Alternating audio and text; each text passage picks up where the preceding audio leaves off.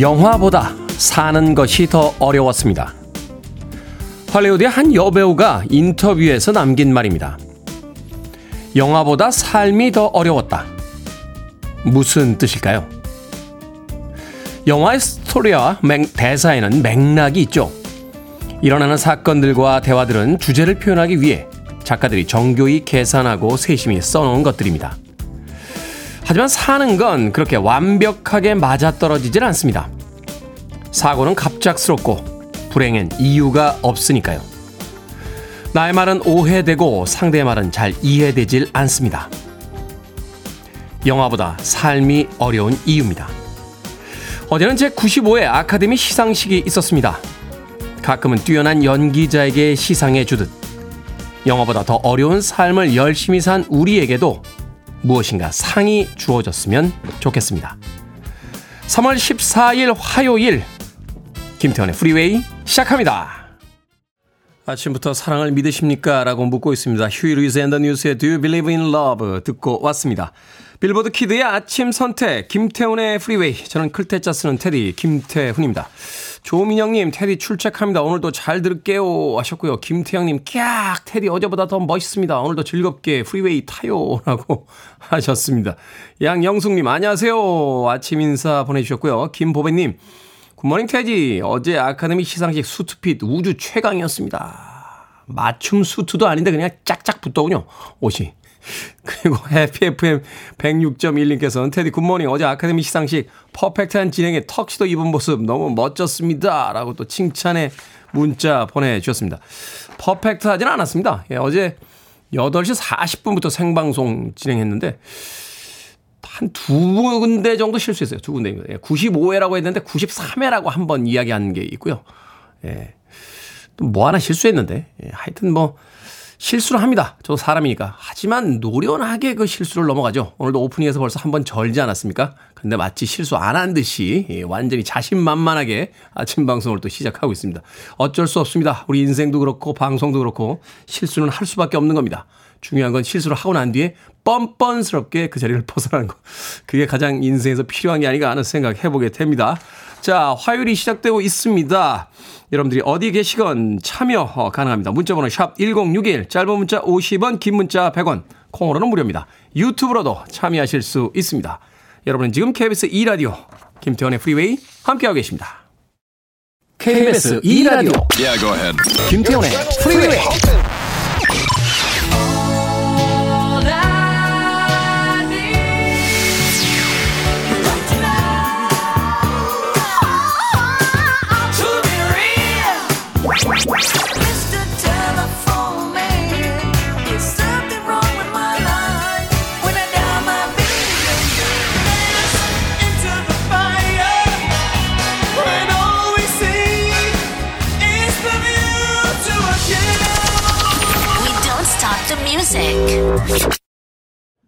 아름다운 노래죠. 우리 둘, The Two of Us, 램지 루이스와 낸시 윌슨이 함께한 음악이었습니다. 음악이 나간 동안 문득 엉뚱한 생각을 해봤습니다. 예전에 저희들이 봤던 영화들 중에서요, 이 무인도의 남녀 둘이 이렇게 고립되는 예, 이런 소재를 다뤘던 영화들이 꽤 있었습니다. 80년대였나요? 브룩 쉴즈가 나왔던 푸른 산호초 같은 영화, 또 피비 케이츠가 나왔던 파라다이스 같은 영화. 어린 남녀가 이제 무인도에 둘만 남게 되죠. 어, 아주 행복하게 잘 삽니다. 예. 아주 행복하게 잘 살아요. 가끔 아마 사춘기 때 그런 상상 한두 번씩은 해봤을 것 같아요. 예. 그리고 오히려 외부에서 누군가가 찾아오면 그게 이제 행복을 깨는 어떤 불청객이 되는 그런 영화인데 최근에 제가 어떤 영화를 하나 봤는데 이 중년의 남녀가 우연히 요트 사고가 나서 무인도에 표류한 이야기예요. 근데 처음부터 끝까지 계속 싸웁니다. 예, 계속 계속 싸우고 무인도에서 탈출하려고 별짓을 다 해요. 뭐가 변해버린 거죠? 예, 어릴 때는 무인도에 갇히고 싶어 했는데, 둘이서 사랑하는 누군가와 무인도에 갇히고 싶어 했는데, 예, 나이가 들고 나니까 둘만이선 살 수가 없다고, 무인도에서 탈출하려고 노력하는 그 중년의 남녀를 보면서 쓴 웃음이 나왔던 기억이 납니다. 아, 이 아름다운 노래를 듣다가 엉뚱한 생각을 해보게 됩니다. 램지 루이스와 낸시 윈스이 함께한 Two of Us 듣고 왔습니다. 최희원님께서요, 잘생긴 테디 안녕하세요. 어제 매끄러운 진행 잘 봤습니다. 배철수 아저씨가 의자에 좀 편한 걸로 주지 의자가 너무 높고 좁아서 불편해 보였다고 그러셨습니다. 배철수 DJ가 그런 이야기를 해 주셨습니까? 역시 아시는군요. 네. 어제 그 스투로 의자가 너무 힘들어가지고요. 4시간 동안 거기 앉아있는데 허리가 부러지는 줄 알았습니다. 뭐 화면에는 그냥 테이블 의자보다 예, 그 의자가 더 멋있게 나간다고 하던데 예, 방송의 이미지를 생각하고 예, 진행자의 허리를 고려하지 않은 의자에서 네, 어제 이동진 평론가하고 저하고 예, 옆에 있던 그 아, 저, 저, 저, 저, 저, 저, 저, 갑자기 기억이 안 나네요. 네네네. 네. 그 안, 안 통역사는, 네. 별로 허리가 안 아프다고. 안현모 통역사 갑자기 기억이, 기억이 안 납니까? 안현모 통역사는 별로 이렇게 투덜거리질 않았는데, 예, 저하고 이동진 평론가는 나이가 있어서 그런지 허리가 아파서 힘들다고 투덜투덜거리면서 방송을 진행을 했습니다. 배철수 DJ가 그런 이야기를 하셨어요. 예. 역시 진행을 오래 하신 베테랑 선배님답게 예, 제 마음을 알아주시는군요. 눈물이 확 날라고 그러네요. 자, 오이런님과 2326님, 0756님, 안정님께서 신청하셨습니다. 크리스토퍼 and 청하의 When I Get Old.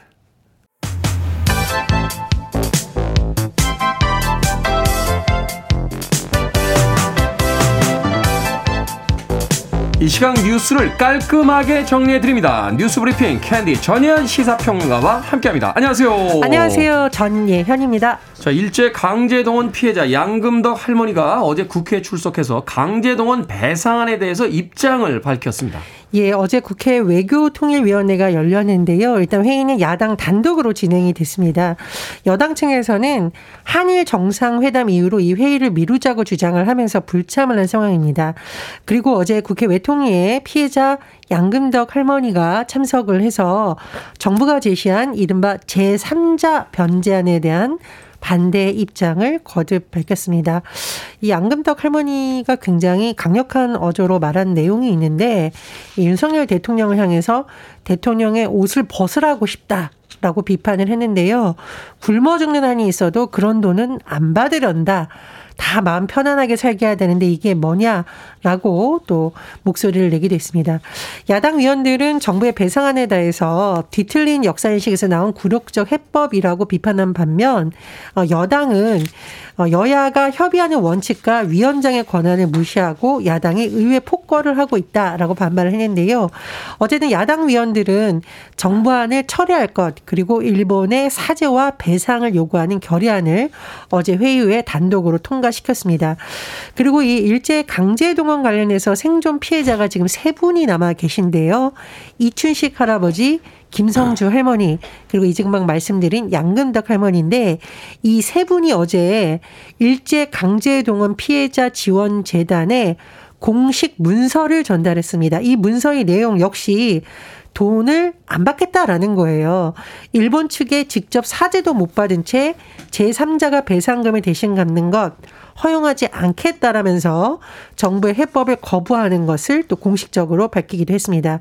어, 지원 재단에도 공식 문서를 제출했고 예전 그 대법원 판결 당시에 피고 기업이었던 일본 제철 미쓰비시 중공업에 관련해서 일본 제철에는 문서를 이제 이미 보냈고요.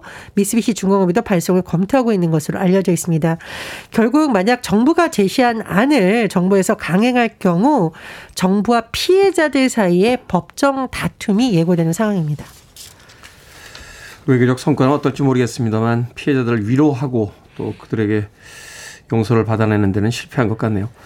자, 국민의힘 김재원 최고위원회 5.18 관련 발언이 논란이 되고 있다고요? 예, 국민의힘이 지금 전당대회를 지난주에 마쳤죠. 그리고 김기현 대표 체제로 출발을 했었는데요. 어, 지금 대표와 함께 지도부에 재입성한 국민의힘 김재원 최고위원이 보수 인사로 꼽히는 전광훈 사랑제일교회 목사가 주관하는 예배에 참석해서 한 발언이 논란이 되고 있습니다. 5.18 정신을 헌법에 수록해야 하는 것에 대해서 반대한다.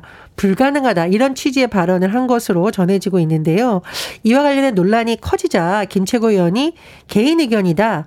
현재 개헌 움직임이 없으니까 지금은 불가능한 것이라고 말한 것이다라고 해명을 했습니다. 하지만 정치인이 공적 자리에서 이야기한 걸 개인적 의견이라고 표현할 수 있나요? 특히나 지금 이제 윤석열 대통령이 지난해 대선 당시에 5.18 정신을 헌법 전문에 수록하겠다라고 공약을 한 것이니까 네. 어, 대통령의 공약과도 맞지 않는 발언이고 당내 지금 의원들 사이에서도 비판 발언이 나오고 있죠. 일각에서는 이 대표 체제가 출발하자마자 이게 우경화로 가는 것이 아니냐라는 비판까지 나오고 있습니다. 광주 광역시가 시의회 그리고 광주 시의회에서도 반발하고 있는데 김재현 최고위원에 대해서 사퇴해라라고 지금 반발을 하고 있습니다. 그리고 자 진실화해 위원회가 우리나라에 있죠. 그런데 김광동 진실화해 위원장이 어, 임명 당시부터 역사인식 왜곡 논란에 한 차례 휩싸인 바 있습니다. 그런데 어제 국회 행정안전위원회 전체 회의에서 5.18 민주화 운동에 대해서 북한이 광주 민주화 운동을 본인들의 의도대로 개입해고자 했을 가능성 이런 발언이 논란에 대한 것에 대해서 다시 질문이 나왔는데 뭐라고 했느냐 북한군이라는 표현을 쓴 적은 없고 북한이 개입했을 가능성까지 제가 배제할 수 없다 이런 말씀이라고 밝혔다라고 하는데요.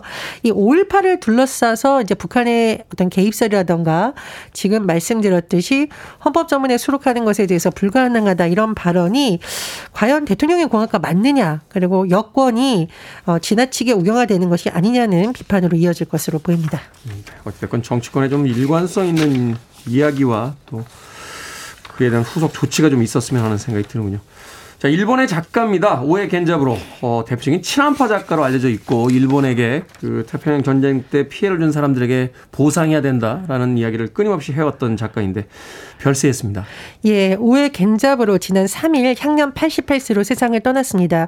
오에 겐자브로 하면 노벨문학상 수상 작가, 이 가와바타 야스나리와 더불어서 노벨문학상 수상자로 유명하기도 하지만 또 네. 한편으로는 일본의 양심, 행동하는 지식인으로 분리가 있죠. 어, 1994년에 노벨 문학상을 수상을 했었는데 이해 10월 1왕을 수여하는 일본 문화훈장은 거부했습니다.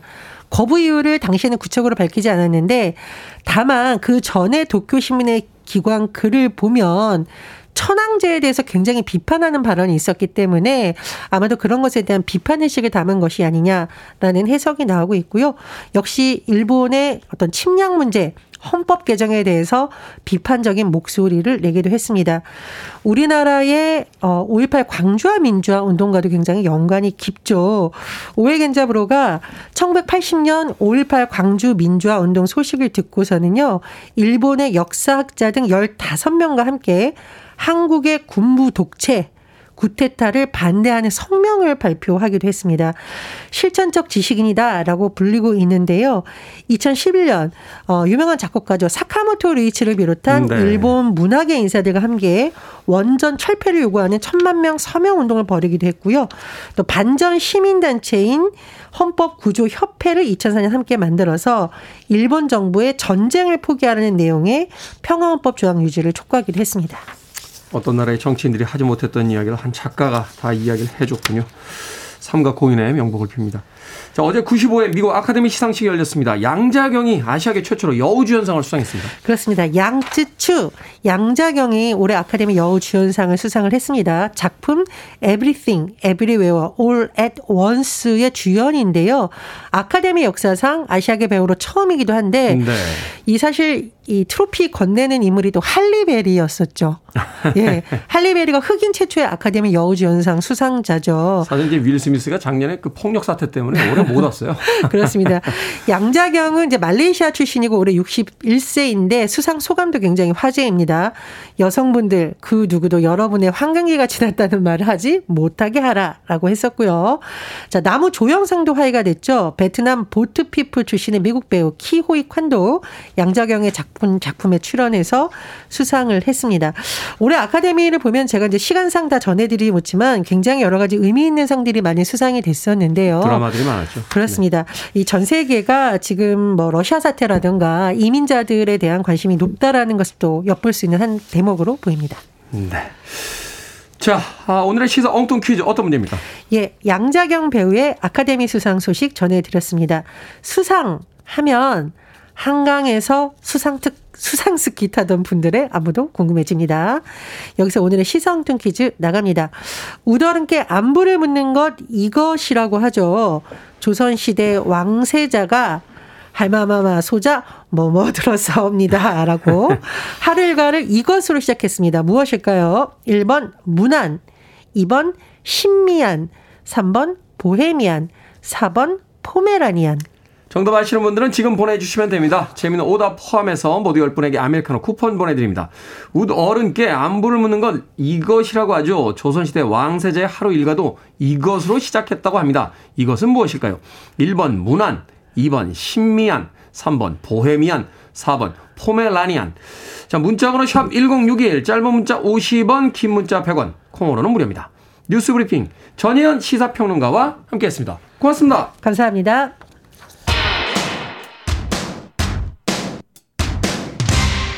6683님과 4653님, 강인관님, 배봉렬님께서 신청하셨습니다. 007 영화의 주제곡이었죠. 듀란 듀란, A View to a Kill.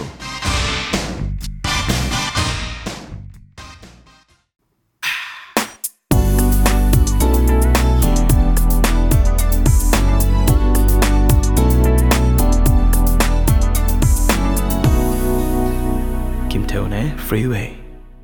New Edition의 음악 듣고 왔습니다. Mr. Telephone Man이었습니다. 자, 오늘의 시사 엉뚱 퀴즈. 윗 어른께 안부를 묻는 것을 무엇이라고 할까요? 정답은 1번 문안이었습니다. 문안. 4027님, 태훈이 형 문안 드립니다.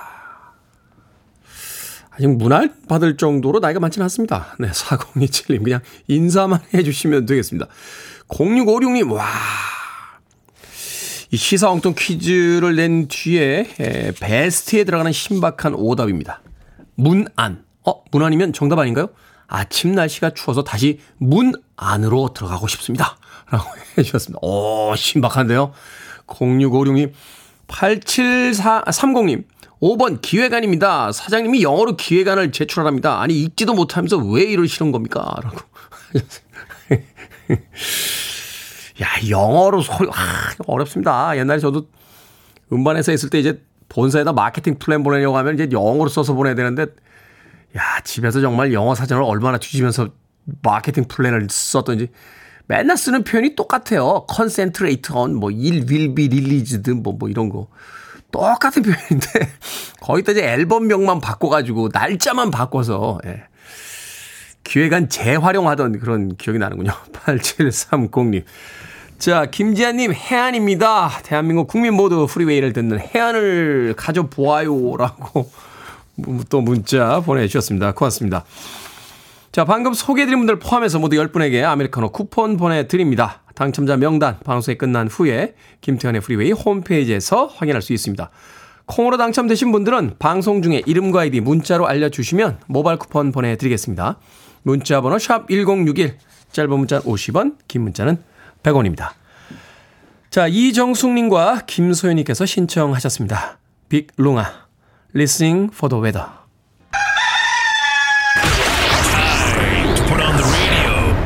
김태훈의 Freeway. Are you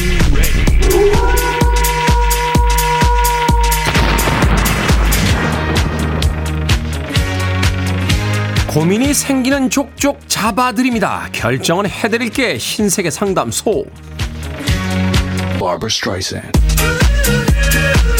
강현성님, 팀 회식을 했습니다. 예상보다 많은 금액이 나와서 팀장님이 추가 금액을 계산하셨거든요.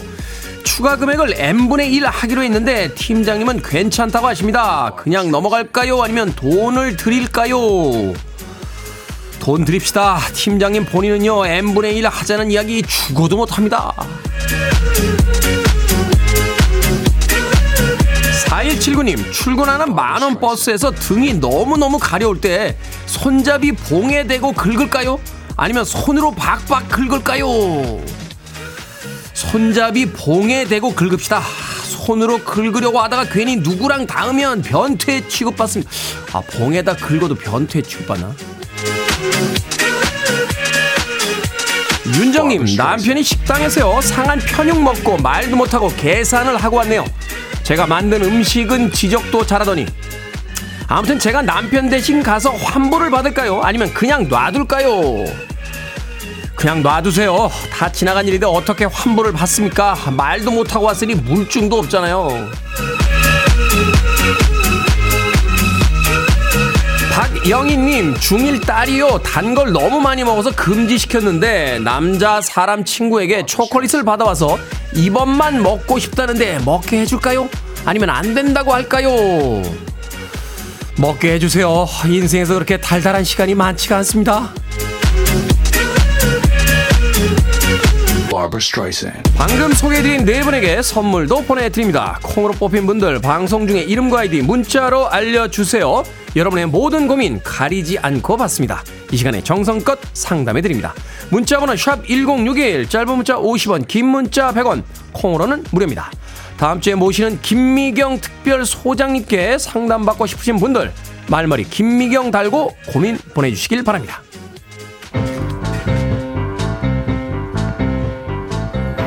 포탑스입니다. I can help myself. You're listening to one of the best radio stations around.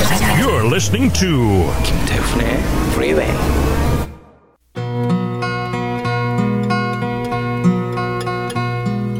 빌보드 키드의 아침 선택 KBS 2 라디오 김태훈의 프리웨이 함께하고 계십니다. 1부 끝곡은 이효정님께서 신청하셨어요. 돈 맥클린의 And I Love You So 아름다운 곡이죠. 2부에서 뵙겠습니다.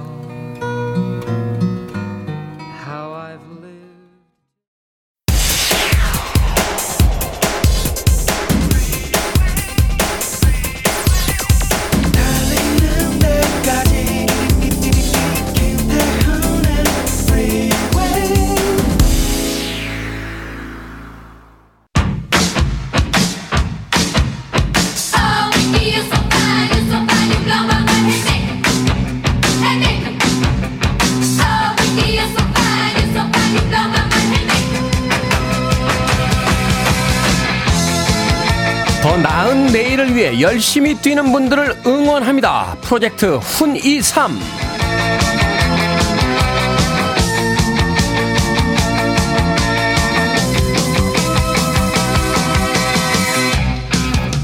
인스타그램으로 김미라님께서 단골 카페를 추천해 주셨습니다. 저희 회사 지하 카페는요, 30대 초반의 젊은 총각 사장님이 운영하시는데요. 고객님들 입맛을 기억해 두었다가 센스 있게 착착 내놓으십니다. 그래서 단골도 많습니다. 성실하고 한결같은 카페 63도 추천해 봅니다. 자, 김미라 님이 추천하신 강동구의 카페 63도의 사장님 지금 연결합니다. 안녕하세요.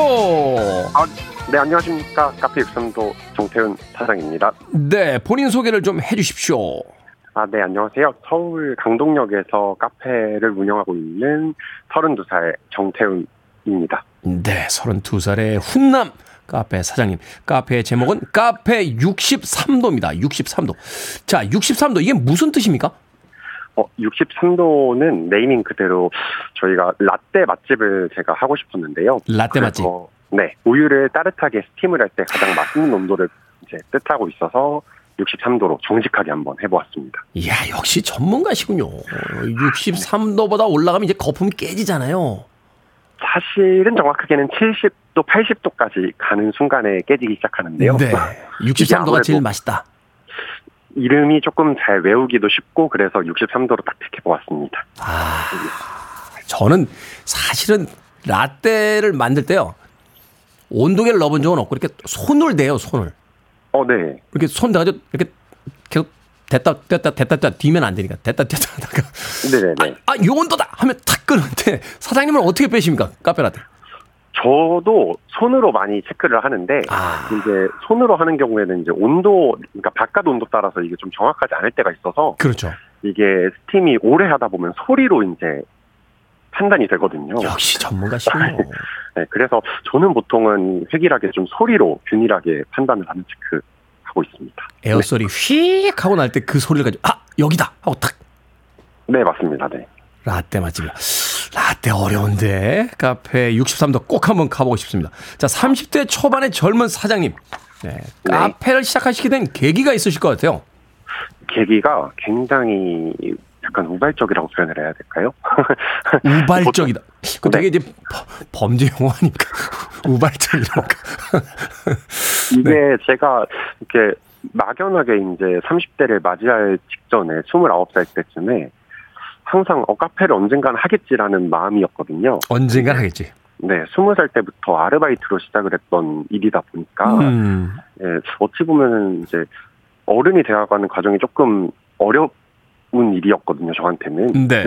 근데 이제 뭔가를 제 인생을 개척하기 위해서는 뭔가를 정해야 되겠다라는 생각이 막연하게 있을 때 언젠가 카페를 하겠지 이런 마음으로 하다가 굉장히 우발적인 계기가 제 이제 친구가 저에게 자극을 자극제가 되어가지고 그렇게 하다 보니까 카페를 차려봐야지 내가 지금 뭘 하고 있는 것인가라는 생각이 들었을 때 갑자기 탁 시행을 하게 된 것 같습니다. 아, 언젠간 하겠지라고 생각을 네. 하다가 아니야 지금 하지 뭐 하고 우발적으로 그냥 네, 카페 운영하시면서 최근에 저희들이 전화 연결한 사장님들 굉장히 힘들어 하시거든요. 경기가 네. 좋지 않아서. 네. 어떻습니까? 요새 힘드신 부분들이 좀 있나요? 굉장히 많이 힘든 부분이 아까 매일매일이 벌어지는데요. 음, 이게 이전에 사장님들 계속 나오셔서 말씀해 주셨던 걸 제가 또 청취를 해봤었거든요. 네. 예, 근데 전문가 분들도 늘 힘들어 하시는 거를 미루어 보았을 때 장사란 게 이런 것이구나 라는 거를 숙명으로 깨닫고 네. 그래서 힘든 거를 조금 덜 힘들어하는 방법을 찾아가는 과정 이렇게 음. 지금 마음에 먹고 있습니다. 그렇군요. 자, 카페. 에, 사실은 이제 진입 장비 그렇게 높진 않기 때문에, 아, 주변에 쉬- 어렵지 않게 카페를 볼 수 있습니다. 그렇다면 카페 63도 만의 자랑. 그 수많은 카페들을 놔두고 우리 카페에 꼭 와야만 한다. 하는 고객님들에게 이제 어필할 수 있는 장점이 있다면 뭐가 있을까요? 음, 제가 세 가지를 저희는 항상 이제 중요하게 생각을 하는데 네. 첫 번째는 항상 첫 번째는 quality고 두 quality. 번째는 네 저희가 전문성을 가지는 것이고 세 번째는 정당성을 가지는 것이라고 저는 항상 말씀을 드리거든요. 앞에 두 개는 이해했는데 정당성이란 건 뭡니까? 제가 판매하는 제품이 저는 항상 떳떳하고 가장 자신 있는 음료다. 그래서 모든 고객님들이 언제 오셔도 가장 맛있게 해드리고 싶은 마음이 네. 가장 저는 중요한 저의 근원이지 않을까라고 아, 생각이 듭니다. 네. 카페라떼 얼마입니까? 3,500원입니다. 무조건 가야겠군요. 아, 카페 네. 60. 그 맛있는 온도까지도 정확하게 맞춰서 그 거품의 어떤 오밀조밀함까지도 완벽하게 맞춰주시는 카페라떼가 3,500원이요? 맞습니다. 여기가 직장인 분들이 저희 단골 고객님이셔가지고, 네. 네, 그래가지고 제가 가격적으로 직장인 분들도 맛있는 커피를 꼭 먹을, 먹을 수 있다. 약간 요런 느낌으로다가, 네. 맞아요. 네. 그 3, 4천 원씩 되는 금액을 냈는데 커피를 탁 들어올려서 한 모금 마셨을 때 그 커피 맛이 없으면 기분이 별로 안 좋거든요. 자, 강동구의 카페 63도 맛있는 카페라테 에, 제공하고 있습니다. 3,500원에 2023년의 목표 짧게 소개해 주십시오. 짧게 하자면은 이곳에서 저희가 많은 경쟁 업체가 있겠지만 제가 한번 최선을 다해서 노력해서 점유율을 1위를 달성해 보는 것을 목표로 하고 있습니다. 점유율 1위. 네. 역시 직장인들 대상으로 하시다 보니까 이제 기업 어, 용어가 등장하는군요. 마켓쉐어. 예, 아, 점유율 1위를 하고 싶다. 아무쪼록 올해 목표 꼭 이루시길 바라겠습니다. 저희가 제작한 컵 홀더도 보내드릴 테니까 도움이 되길 바랍니다. 고맙습니다. 아, 네, 감사합니다. 자, 카페 63도를 위한 응원의 메시지 보내주시면 세 분 추첨해서 저희가 커피 쿠폰 보내드립니다.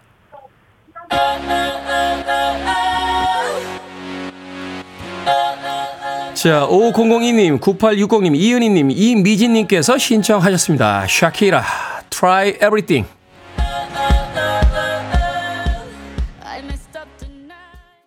샤키라의 Try Everything 듣고 왔습니다. 김태훈의 프리웨이 공사 창립 50주년 이벤트 진행하고 있죠. 프로젝트 훈이3. 소상공인과의 상생을 도모하고자 마련한 시간입니다. 오늘도 한 분의 카페 사장님을 만나봤습니다. 강동구에 있는 카페 63도의 정태훈. 예, 이름도 저랑 똑같습니다. 예, 한자까지 같이 쓰는지는 잘 모르겠습니다만. 정태훈 사장님 만나 뵙고 왔습니다. 자, 문재인님, 프로젝트 훈이삼 정말 좋은 것 같습니다. 계속했으면 좋겠어요. 그리고 저 카페 라떼 진짜 좋아하는데 꼭 가보고 싶네요. 우리 직장 근처에 있었으면 좋겠습니다. 카페 63도 화이팅! 이라고 해 주셨고요. 남하은님, 대박, 대박 나세요. 하셨습니다. 또 5822님께서는 마인드 짱이시네요. 멀리 목포서도 이 방송 듣고서 꼭 방문하고 싶습니다. 아자아자! 라고 응원의 메시지 보내주셨습니다. 자, 문재인님, 남하은님, 5822님에게 저희들이 커피 쿠폰, 모바일 쿠폰 보내드리겠습니다. 어, 콩으로 들어오신 분들은 샵 1061로 다시 한번 이름과 아이디 알려주셔야 저희들이 모바일 쿠폰 보내드립니다. 짧은 문자 50원, 긴 문자 100원입니다. 자, 프로젝트 훈 23 카페 사장님 응원 이벤트는 이번 주까지 진행을 하고요. 다음 주부터, 예, 또 다음 주부터 2주 동안은 사는 지역, 직업에 상관없이 응원이 필요하다. 힘을 좀 달라 하시는 모든 분들을 만나봅니다. 취업이나 이직, 시험을 준비하고 계신 분들을 포함해서 무엇인가에 도전하고 싶으신 분들, 또 응원이 필요한 분들 문자로 신청해 주시면 전화 연결도 해서 응원도 해드리고 10만원 상당의 백화점 상품권도 보내드리겠습니다. 자, 추천도 받습니다. 문자번호 샵 1061, 짧은 문자 50원, 긴 문자 100원, 홈페이지나 인스타로도 어, 신청받도록 하겠습니다. I want it. I need it. I'm desperate for it. Okay, let's do it. 김태훈의 Freeway. 잭 와그너의 All I Need 듣고 왔습니다. 이잭 와그너의 음악 들을 때마다 아, 머리를 길러보고 싶다는 생각을 하게 돼요. 이렇게, 이렇게 좀 약간 좀 이렇게 찰랑찰랑거리는 머리 있잖아요. 예. 이잭 와그너 스타일이 약간 그런 스타일이었거든요. 이제 반가르마 타고 이렇게 찰랑찰랑. 우리나라에서 이제 당시에 윤상 씨가 아마 그런 스타일을 선보였던 걸로 알고 있는데 며칠 전까지는 좀 길러볼까 해서 기르다가 또 못 참고 예, 그 소위 거지존이라고 하죠.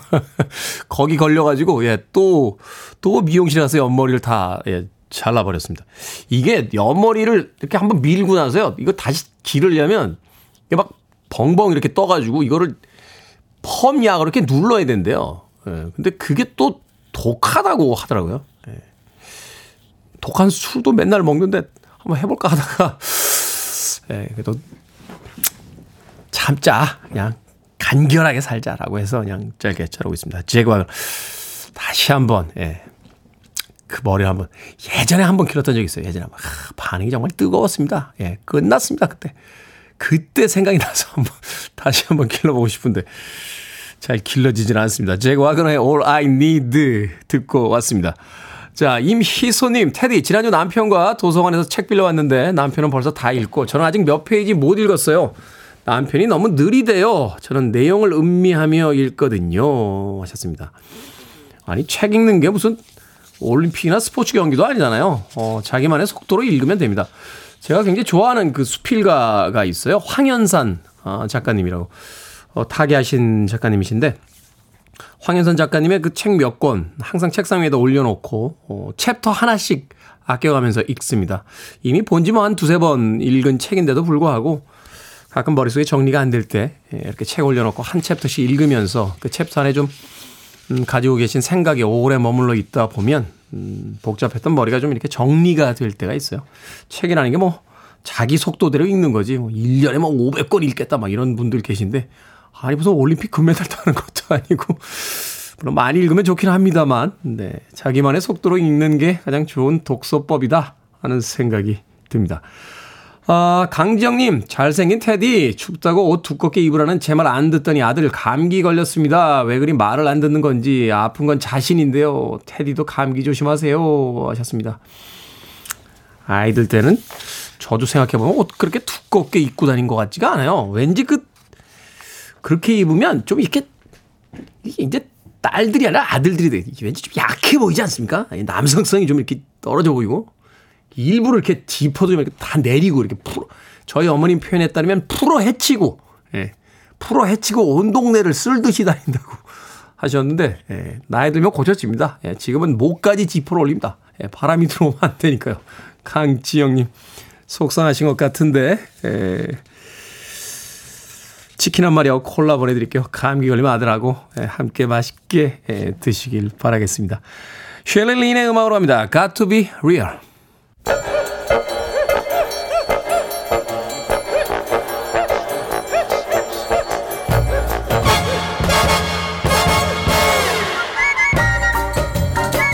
온라인 세상 속 촌철살인 해악과 위트가 돋보이는 댓글들을 골라봤습니다. 댓글로 본 세상.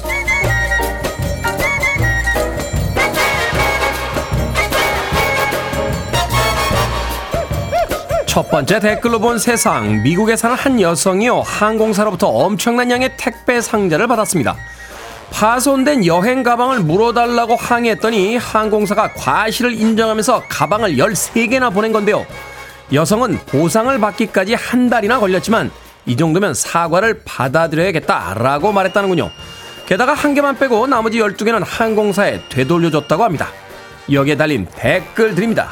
클랜님. 미국인들이 13일의 금요일에 얼마나 예민한데 13개의 가방을 보낸 건 저주 아닌가요? 데일리님. 앞으로도 파손할 예정이니까 13개 보내드립니다. 뭐 이런 거 아닐까 싶네요. 댓글들이 조금 꼬였군요. 뭐 어찌됐건 파손된 여행 가방에 대해서 이렇게 보상해 주려고 하는 노력 정말 대단하지 않습니까? 그나저나 12개는 왜 돌려주셨나요? 아깝이.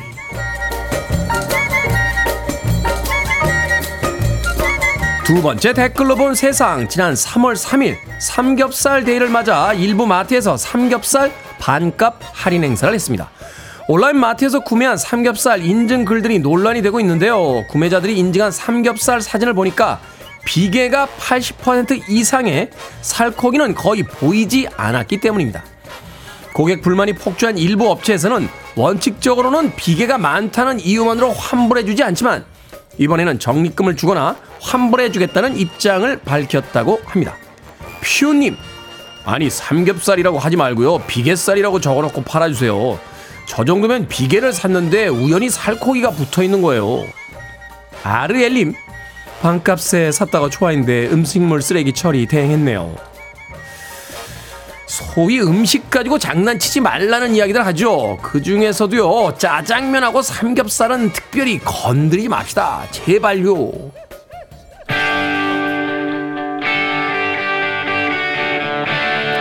김민진님께서 신청하셨습니다. ACDC, You Shook Me All Night Long.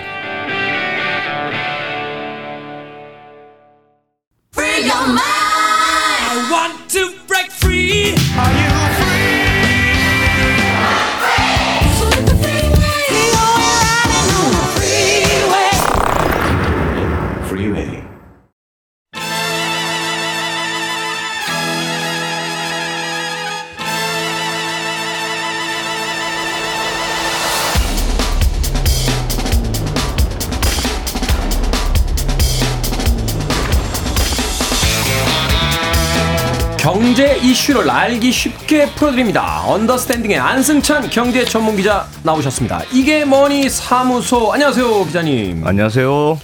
자 최근 미국의 실리콘밸리 은행 폐쇄 소식이 연일 뉴스를 강타하고 있습니다. 다른 은행 폐쇄 소식도 있던데 예. 일단 은행 폐쇄가 무엇인지 또 실리콘밸리 은행 폐쇄의 이유가 뭔지 좀 알려주십시오. 오, 지금 매우 심각한 일이 벌어졌는데 왜 예전에 이제 리먼 브라더스라는 미국의 금융회사가 파산하면서 네. 전 세계가 금융 위기로 이제 빠진 적이 있잖아요. 우리도 굉장히 큰 고충을 엄- 받았 엄청나게 타격을 입었죠. 그렇습니다. 네. 그래서 미국에서 이제 은행들이 파산했다는 지금 소식이 나오니까 이번에도 혹시 그 정도로 심각한 상황으로 가는 거 아니냐 이런 걱정들이 이제 당연히 나오는 건데 은행 폐쇄가 그러니까 실질적인 파산을 이야기하는. 거군요. 파산한 은행도 있고 그냥 문 닫은 은행도 있고 아. 그런 건데 그래서 이번에 이 은행들 파산이나 이제 은행들 폐쇄한 게 어떤 상황인지 좀 자세히 어, 들여다볼 필요가 있다 싶어서 이 소식을 가져왔는데 네. 이번에 이제 대표적인 파산 은행이 미국의 실리콘밸리 은행이란 곳입니다. 미국의 실리콘밸리 그러니까 실리콘밸리 은행이 상호명인 거죠? 그렇습니다. 네. 에, 미국에 한 5천 개 정도의 은행들이 있는데 이 중에서 한 16위 정도 하니까 그래도 뭐꽤 아. 규모가 있는 은행이에요. 상위권이네요. 그렇습니다. 그러니까 실리콘밸리 은행은 조금 근데 성격이 특, 도- 독특해요. 그러니까 이름처럼 미국의 이제 실리콘밸리에 있는 스타트업이라든가 뭐 벤처 기업에 특화된 그런 은행이거든요. 네. 그러니까 왜 그런 회사들이 당장은 실적이 없더라도 뭐 기술도 좋고 유명한 그런 스타트업들이 많이 있을 테니까 그런 회사들한테 대출도 해주고 음. 그러면 그 스타트업들이 뭐 투자를 받는다거나 뭐 사업이 네. 잘 되거나 하면 또 그 돈으로 예금도 많이 해줄 거 아니겠습니까? 그리고 또 이런 투자가 식으로 되게 되면 또 투자금도 이제 받아들이고 은행에 넣어, 넣어주고 네. 그러니까 이런 식으로 이제 실- 실리콘밸리의 스타트업들하고 같이 이제 성장한 대표적인 이제 은행이 이 어, 실리콘밸리 은행이고 네. 에어비앤비라든가 트위터라든가 이런 기업들도 초창기에는 다이 아. 은행의 도움을 받았던 그런 기업들입니다. 이게 중요한 은행 중에 하나군요. 그렇습니다. 네. 어, 그래서 우리도 이런 모델을 좀 도입해야 되는 거 아니냐 검토할 정도로 꽤 이제 개- 성공적인 은행 모델이었다 이렇게 평가받는 곳인데 문제는 어, 뭐 작년부터 그렇고 요즘 스- 미국 쪽도 스타트업 쪽의 분위기가 좋지는 않거든요. 그러니까 경기도 안 좋고 그렇죠. 이제 일반적인 어떤 제조업들의 고용률은 높습니다만 스타트업 기업들이 그렇게 좋지 굉장히 않다라고 어렵죠. 그래요. 예, 네. 특히나 이제 벤처 투자가 활발하지 못하니까 자금 유입이 잘 안 되는 거예요. 음. 근데 스타트업들이 대부분 그렇겠습니다만 꿈은 많고 뭐 기술도 있고 그렇습니다만 당장 돈 버는 게 없는 회사들이 많잖아요. 그러니까 첨단, 첨단주들이 사실 그렇게 많죠. 그렇죠. 근데 이제 직원 월급은 계속 줘야 되고 음. 뭐 사무실 임대료도 계속 내야 되고 그러니까 이 실리콘밸리 은행에 이제 예금을 넣어놨다가 이걸 계속 이제 빼는 일이 벌어지는 거예요. 돈은 계속 써야 되는데 벌어지는 건 없으니까. 그러니까 실리콘밸리 은행 입장에서는 들어오는 돈은 없고 나가는 돈만 계속 많은 네. 그런 상황이 벌어진 겁니다.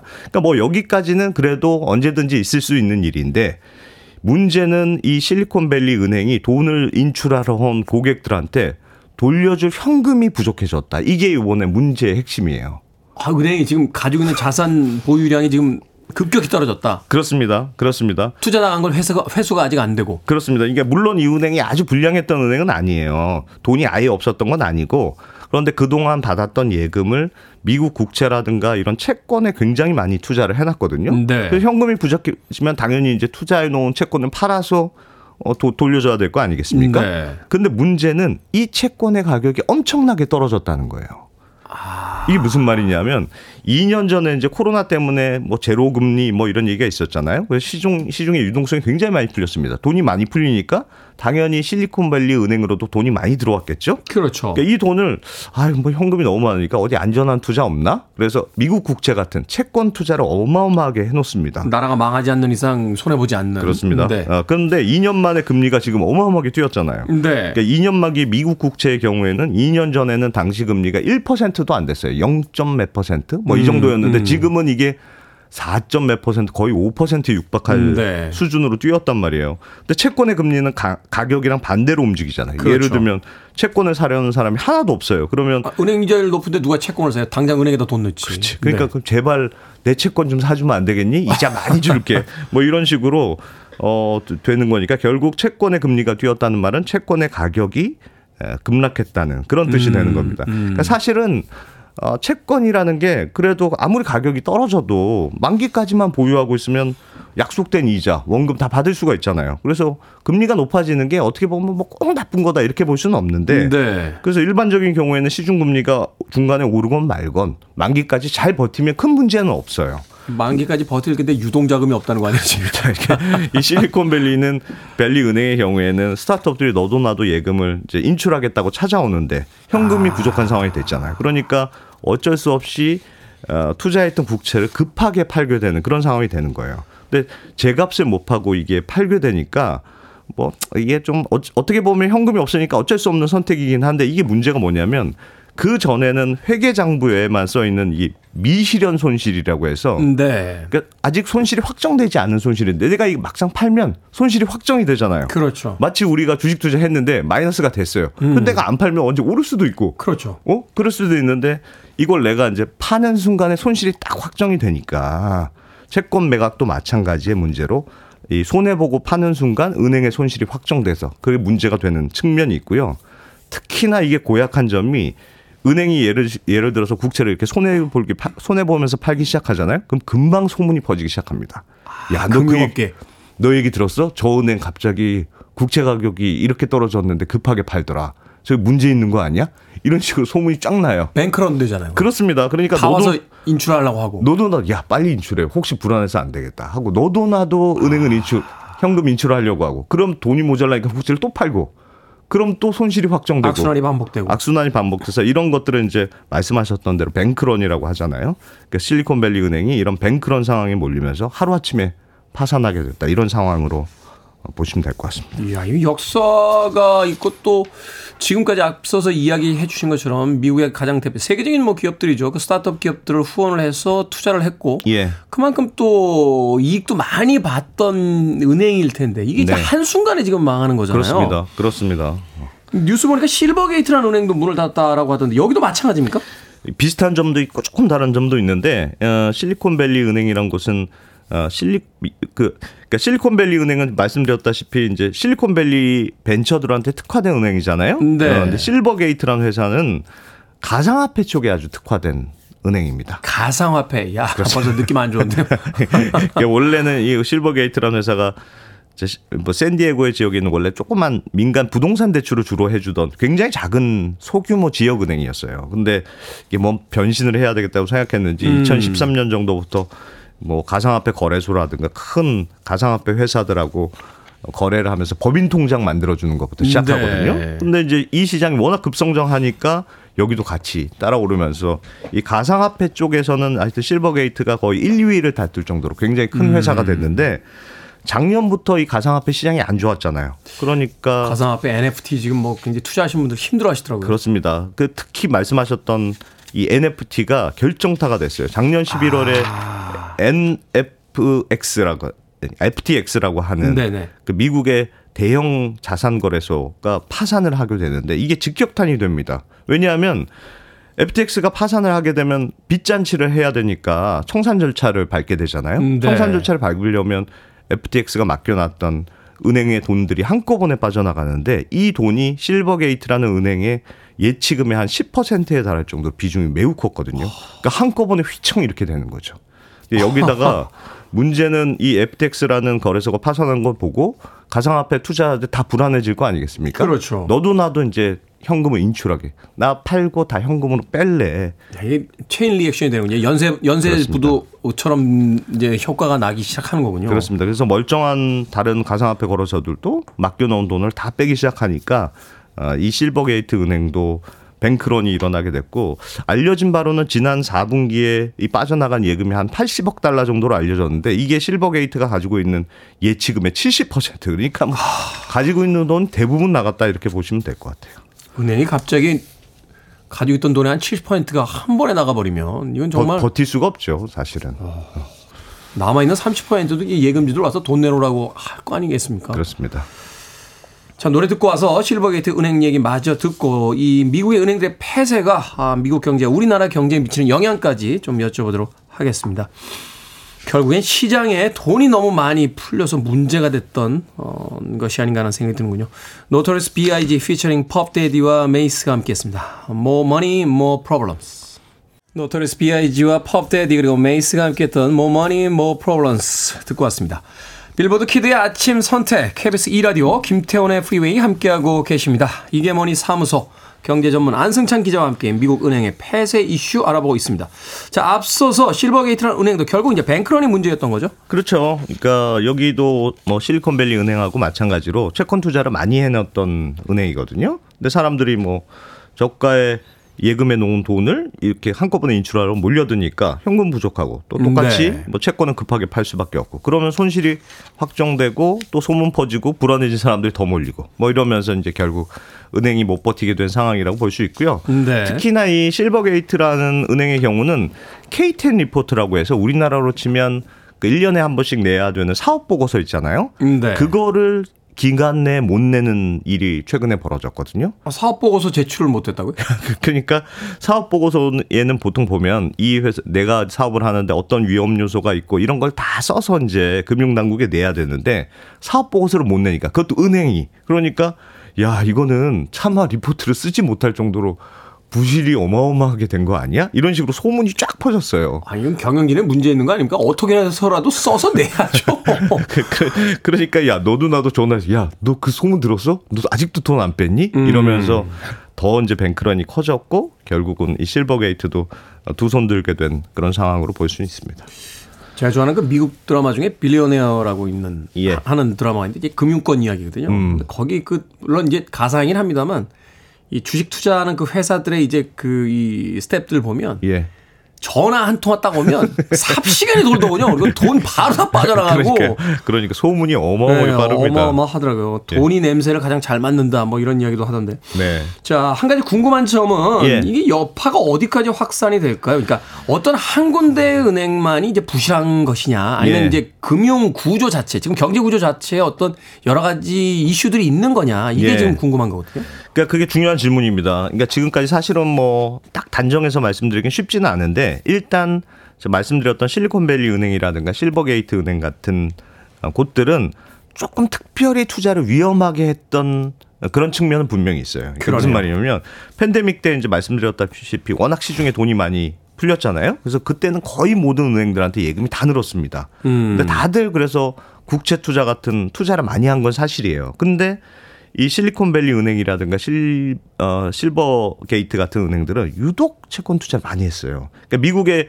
은행들이 보통은 그래도 내가 아무리 투자를 하려고 그래도 언제 사람들이 예금을 찾아 올지 모르니까 네. 어느 정도는 필요한 돈은 항상 이제 마련하도록 규정이 딱 돼 있거든요. 그 은행에서 받은 돈의 몇 퍼센트는 꼭 그렇습니다. 그 네. 가지고 있어야 되잖아요. 근데 보통은 그 돈을 현금을 절반 이상으로 확보하는 게 일반적이에요. 뭐 네. 60% 이상 뭐 이런 식으로 하는데 실리콘밸리 은행 경우는 이게 현금으로 가지고 있었던 게 40%도 안 됩니다.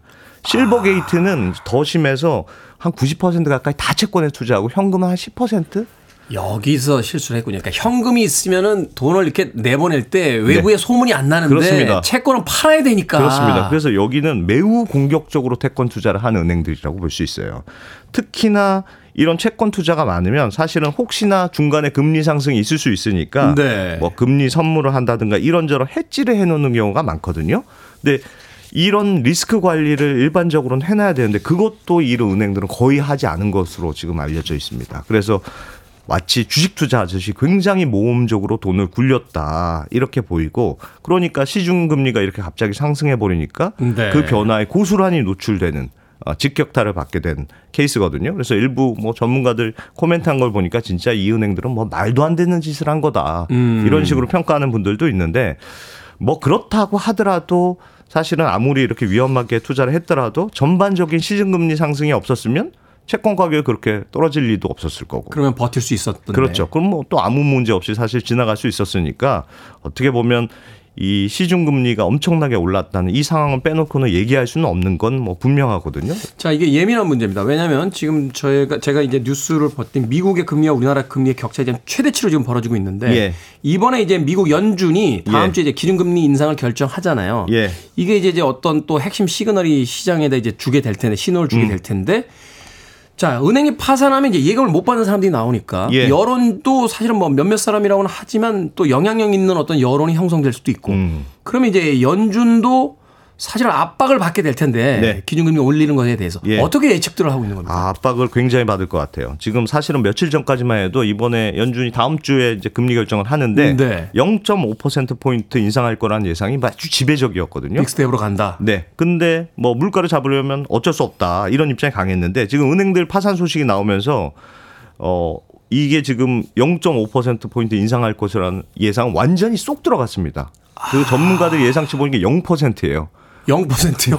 그래서 금리를 동결하거나 아니면 올려도 0.25% 정도만 올릴 거다. 일단은 속도 조절을 할 거다. 지금 시장에서 은행이 지금 파산하고 있는 상황인데 네. 아무리 그건 은행의 뭐 문제라고 하더라도. 문제라고 하더라도 이걸 갑자기 이렇게 모험적으로 올리긴 쉽지 않을 거다. 그렇습니다. 그렇습니다. 이게 왜냐하면 이 지금 금리 인상이나 굉장히 긴축적인 상황인데 그럼 혹시나 여기 말고 또 이곳저곳에서 금융 시스템이 붕괴되면 이건 걷잡을 때. 수가 없거든요. 그러니까 예. 아무리 지금 물가가 중요하더라도 너무 공격적으로 올리면 안 되겠다. 그래서 현재는 한 0.25% 포인트 정도 올릴 것이라는 예상이 좀 더 많고 우리나라에도 당연히 영향을 미쳐요. 그렇죠. 미국이 금리 올리면 우리도 사실 뭐안. 음. 따라갈 수가 없는 상황인데 미국의 금리 인상에 대한 이 부작용을 지금 경험을 좀 한 거고 그래서 예상보다 빨리 조금 속도를 늦추거나 하면 우리도 굳이 올릴 필요가 없거든요. 그렇죠. 그러니까 그렇게 생각해 보면 어, 생각보다는 이번 일을 계기로 해서 금리 인상 사이클이 좀 빨리 끝날 수도 있는 거 아니냐 이런 얘기들은 나오고 있는데 아직은 뭐 장담할 수준은 아니고 상황이 흘러가는 그런 어, 분위기를 잘 좀 봐야 될 것 같은 그런 시기입니다. 자, 시장에 변화를 주게 될지 좀 더 지켜보도록 하겠습니다. 이게 뭐니 사무소 오늘은 미 은행들의 파산의 원인과 전망, 언더스탠딩의 안승찬 경제 전문 기자와 이야기 나눠봤습니다. 고맙습니다. 고맙습니다.